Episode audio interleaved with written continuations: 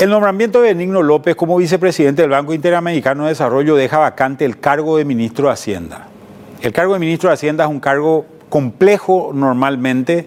porque este es un país donde las necesidades son ilimitadas y los recursos son escasos. En esta coyuntura, después de esta situación que hemos vivido, un año 2019 ya con un crecimiento de cero y una caída entre 2 y 3,5% para el año 2020, nos deja en una posición complicada. Estamos con, a, partir del tipo de cambio, estamos con un nivel de competitividad menor también con las economías vecinas, un déficit fiscal que supera el 7%, estamos con un crecimiento de la deuda muy importante a valores superiores al 30%,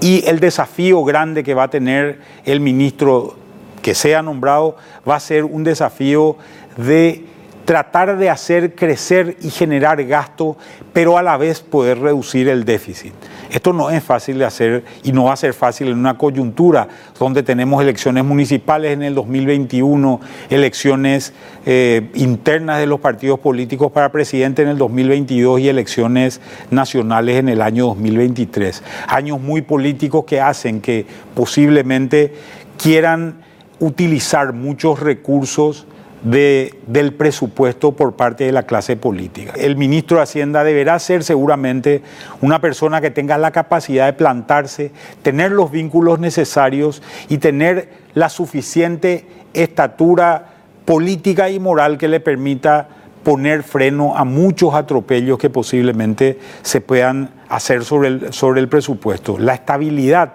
que pueda tener el Paraguay en el mediano plazo dependerá de lo que haga el futuro ministro de Hacienda.